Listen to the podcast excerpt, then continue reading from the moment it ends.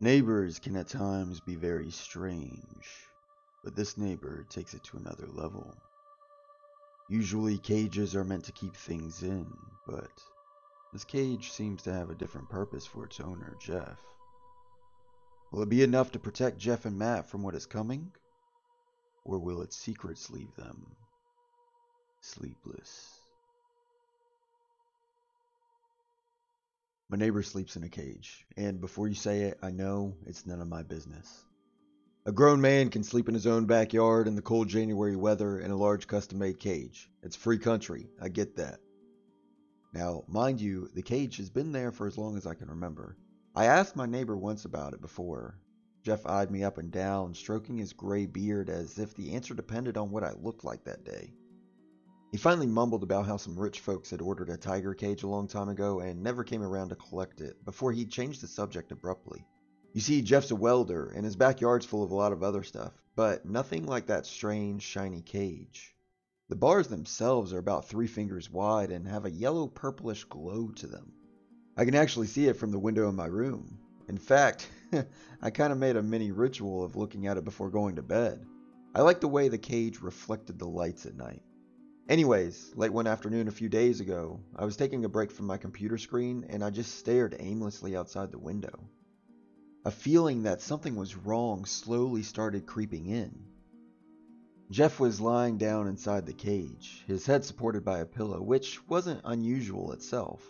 But still, a few disturbing thoughts competed in my mind about what exactly unnerved me about that image, even though I've seen it a dozen times before.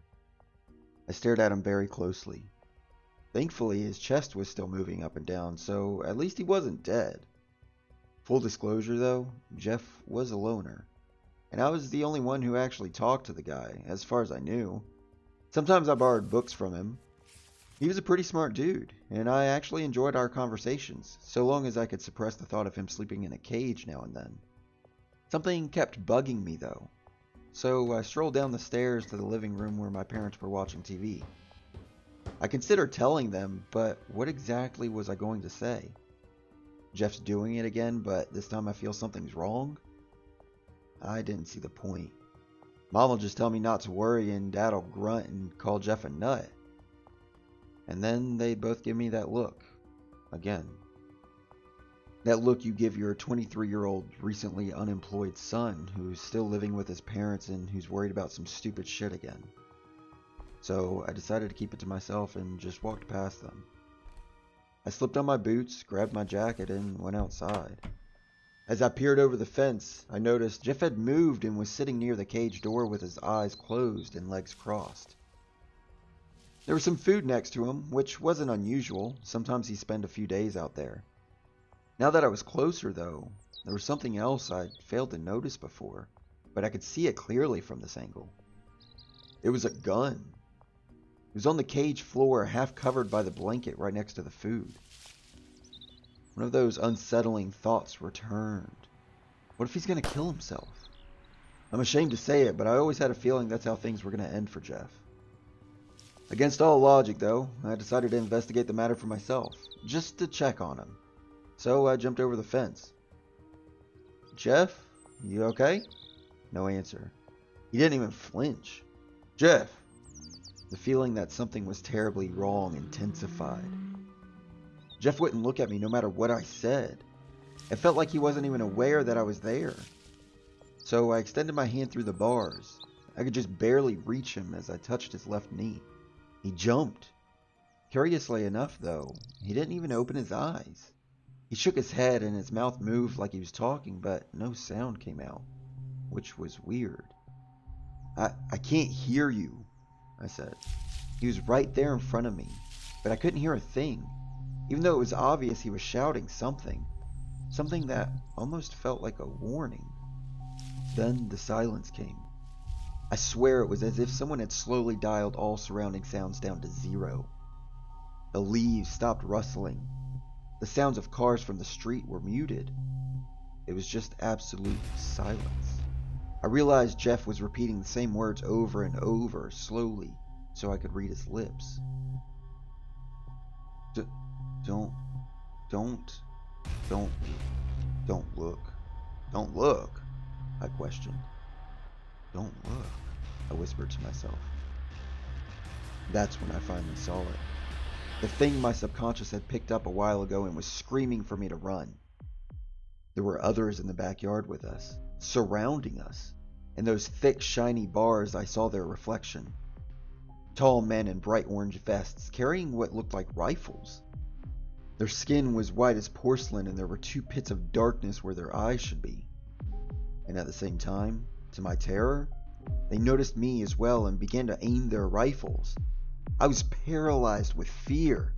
In that split second, I was sure that I'd die right then and there.